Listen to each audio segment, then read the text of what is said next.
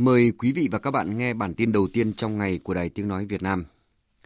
Cần chủ động đối với mọi tình huống, nhất là những khó khăn thách thức mới phát sinh, tuyệt đối không chủ quan thỏa mãn với những kết quả thành tích đã đạt được vì mục tiêu yêu cầu và nhiệm vụ đề ra cho năm 2023 và cả nhiệm kỳ khóa 13 là rất cao. Trong khi đất nước ta vẫn đang phải đối mặt với không ít khó khăn thách thức lớn, đây là một trong những yêu cầu được Tổng Bí thư Nguyễn Phú Trọng nhấn mạnh trong phát biểu chỉ đạo tại hội nghị trực tuyến toàn quốc của chính phủ với các địa phương tổng kết công tác năm 2022 và triển khai kết luận của Trung ương, nghị quyết của Quốc hội khóa 15 về kế hoạch phát triển kinh tế xã hội năm 2023 diễn ra hôm qua. Bên cạnh đó, Tổng Bí thư Nguyễn Phú Trọng cũng yêu cầu chính phủ cùng các bộ ngành địa phương cần tiếp tục đẩy mạnh và làm tốt hơn nữa công tác xây dựng chỉnh đốn Đảng và hệ thống chính trị, nhất là hệ thống các cơ quan lập pháp, hành pháp và tư pháp từ trung ương đến địa phương. Xây dựng chính phủ, chính quyền các địa phương thật sự trong sạch, liêm chính, vững mạnh, hoạt động hiệu lực, hiệu quả.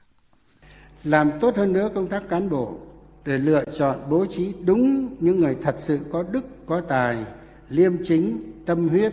thật sự vì nước, vì dân, vào các vị trí lãnh đạo, các bộ máy của nhà nước.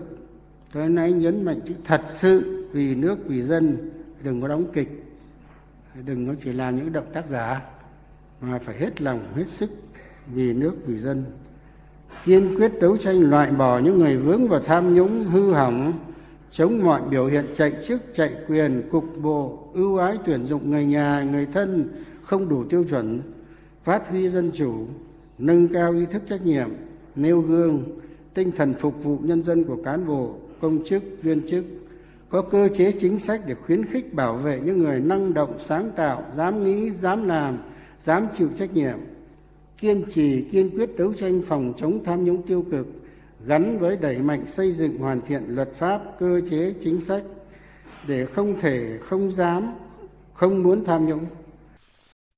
Phát biểu tại hội nghị, Thủ tướng Phạm Minh Chính yêu cầu các đại biểu thảo luận làm rõ thống nhất nhận thức và triển khai thực hiện hiệu quả trong năm 2023, trong đó nhấn mạnh để duy trì ổn định kinh tế vĩ mô, kiểm soát lạm phát, thúc đẩy tăng trưởng, bảo đảm các cân đối lớn của nền kinh tế, làm thế nào để thực hiện hiệu quả quan điểm điều hành chính sách tiền tệ chắc chắn linh hoạt hiệu quả, kết hợp với chính sách tài khóa mở rộng, có trọng tâm trọng điểm và các chính sách khác, bảo đảm phù hợp với tình hình mới của năm nay.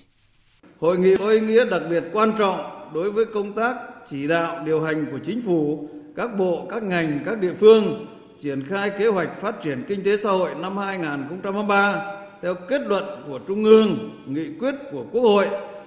với tinh thần dân chủ, thẳng thắn, trách nhiệm cao, sâu sát thực tiễn, đề nghị các quý vị đại biểu, lãnh đạo các địa phương, các bộ ngành quan tâm dành thời gian nghiên cứu, phát biểu ngắn gọn, tập trung đóng góp vào các báo cáo và sự thảo nghị quyết 01 của chính phủ. Những ý kiến chỉ đạo định hướng của đồng chí Tổng Bí thư và của các đồng chí lãnh đạo Đảng nhà nước sẽ là nguồn động viên, cổ vũ to lớn, tạo thêm động lực và bổ sung hoàn thiện mục tiêu, nhiệm vụ, giải pháp để chính phủ, các cấp, các ngành, các địa phương thực hiện hiệu quả trong năm 2023 và những năm tiếp theo. Tại phiên họp báo chính phủ thường kỳ chiều qua liên quan đến vụ Việt Á và vụ chuyến bay giải cứu, Trung tướng Tô Ân Sô, tránh văn phòng Bộ Công an xác nhận Bộ Công an phấn đấu kết thúc điều tra trong tháng 1 năm 2023. Nhiều khả năng số bị can sẽ còn tăng trong thời gian tới. Về kết quả điều tra đến nay, vụ Việt Á đã khởi tố 29 vụ án, 102 bị can. Số tiền kê biên phong tỏa và các bị can tự nguyện nộp lại là 1.670 tỷ đồng. Vụ chuyến bay giải cứu đã khởi tố 39 bị can, số tiền kê biên phong tỏa và các bị can tự nguyện nộp lại là 80 tỷ đồng. Kỳ họp bất thường lần thứ hai Quốc hội khóa 15 sẽ họp phiên chủ bị vào chiều nay mùng 4 tháng 1 và khai mạc trọng thể vào ngày mai mùng 5 tháng 1 năm 2023. Theo dự kiến, Quốc hội sẽ họp tập trung trong thời gian 4 ngày Tại kỳ họp này, Quốc hội xem xét nhiều nội dung quan trọng, trong đó có việc xem xét thông qua luật khám bệnh chữa bệnh sửa đổi và dự kiến thông qua dự thảo nghị quyết về quy hoạch tổng thể quốc gia thời kỳ 2021-2023, tầm nhìn đến năm 2050. Một nội dung quan trọng khác tại kỳ họp đó là công tác nhân sự. Phát biểu tại buổi họp báo về kỳ họp bất thường này diễn ra chiều qua, trưởng ban công tác đại biểu Nguyễn Thị Thanh cho biết. Dự kiến sẽ có các nội dung là cho thôi làm nhiệm vụ đại biểu, à, miễn nhiệm và có bổ nhiệm à, mới. Công tác nhân sự cũng là công việc thường xuyên. Do vậy, việc chúng ta lựa chọn nhân sự để bố trí vào các vị trí hay là kịp thời thay thế các cái vị trí, chúng ta cũng phải dần làm quen với cái việc diễn ra bình thường. Việc phát hiện nhân tài, việc bố trí sử dụng cán bộ để đảm bảo gánh vác công việc chung của đất nước hay của từng cơ quan. Rồi cái việc thay thế kịp thời đối với những nhân sự không còn đảm bảo cũng là việc thường xuyên của Đảng. Chuyển sang các tin đáng chú ý khác. Theo thông tin từ Ủy ban Nhân dân thành phố Móng Cái, tỉnh Quảng Ninh, lực lượng chức năng sẽ dừng xét nghiệm virus SARS-CoV-2 bằng phương pháp RT-PCR đối với người và hàng hóa xuất khẩu tại cửa khẩu cầu Bắc Luân 2, lối mở km 3 4 Hải Yên, cửa khẩu Ca Long từ ngày 8 tháng 1 tới đây. Trước đó, từ ngày 31 tháng 12 năm ngoái, thành phố Móng Cái đã dừng phương án làm việc tập trung ăn nghỉ khép kín tại các cửa khẩu, lối mở trên địa bàn đối với các lực lượng liên ngành cửa khẩu, doanh nghiệp, công nhân và lái xe trung chuyển, lái đò, lái xe đường dài. Từ ngày 8 tháng 1 tới, khi nước bạn Trung Quốc sẽ mở cửa biên giới và dỡ bỏ cách ly sau khi hạ mức độ kiểm soát COVID-19, đây sẽ là cơ hội để nhiều loại nông sản của Việt Nam gia tăng xuất khẩu vào thị trường này. Bà Lê Hằng, Giám đốc truyền thông Hiệp hội Chế biến và Xuất khẩu Thủy sản Việt Nam cho biết. Thì Trung Quốc sẽ là một cái điểm đến tiềm năng nhất cho doanh nghiệp thủy sản bởi vì một là vị trí địa lý gần thì những chi phí về logistics và những cái rủi ro khác nó sẽ không bị chi phối nhiều như là sang những thị trường như là Mỹ, EU. Về yếu tố kinh tế thì khi Trung Quốc mở cửa như vậy, thị trường chắc chắn sẽ bùng nổ rất là mạnh mẽ về mặt kinh tế cũng như là nhu cầu. Do vậy là xuất khẩu sang thị trường Trung Quốc trong năm tới là sẽ bùng phát rất là mạnh mẽ. Hội Xuân là chủ đề của chuỗi các hoạt động diễn ra tại làng văn hóa du lịch các dân tộc Việt Nam trong suốt tháng 1 năm 2023 nhằm giới thiệu không khí đón xuân đầu năm cùng các nghi lễ, lễ hội, phong tục tập quán của đồng bào các dân tộc. Qua đó du khách thêm hiểu những nét văn hóa, các hoạt động truyền thống đón Tết vui xuân đặc trưng của các dân tộc, góp phần bảo tồn phát huy quảng bá những giá trị văn hóa truyền thống, tăng cường giao lưu giữa dịp năm mới 2023.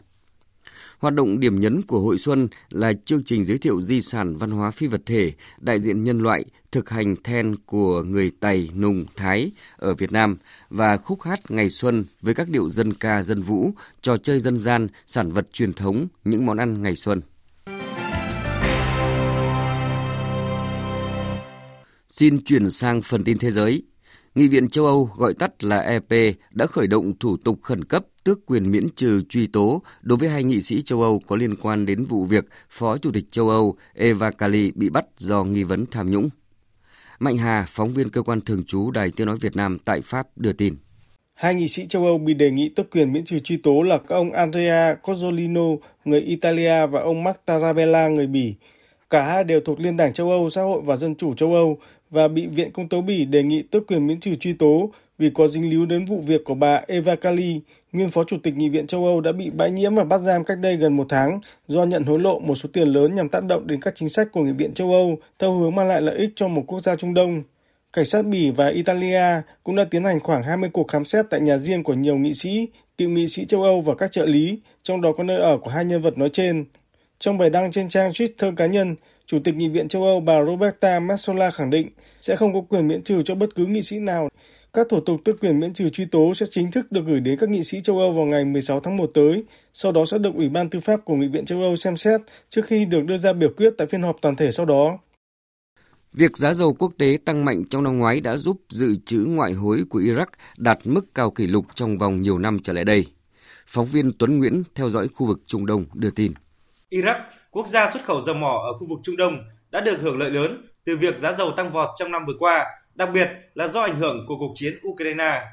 Theo Phó Thống đốc Ngân hàng Trung ương Iraq Ammar Hamad, dự trữ ngoại hối của nước này đã vượt hơn 99 tỷ đô la Mỹ. Đây là mức dự trữ kỷ lục mà Iraq chưa từng đạt được kể từ năm 1960. Quan chức Ngân hàng Trung ương Iraq kỳ vọng dự trữ ngoại hối của nước này sẽ đạt 100 tỷ đô la Mỹ trong thời gian ngắn do giá dầu tăng. Đây là một chỉ số tích cực đối với chính phủ Iraq và Ngân hàng Trung ương về sự ổn định của tỷ giá hối đoái và đồng nội tệ.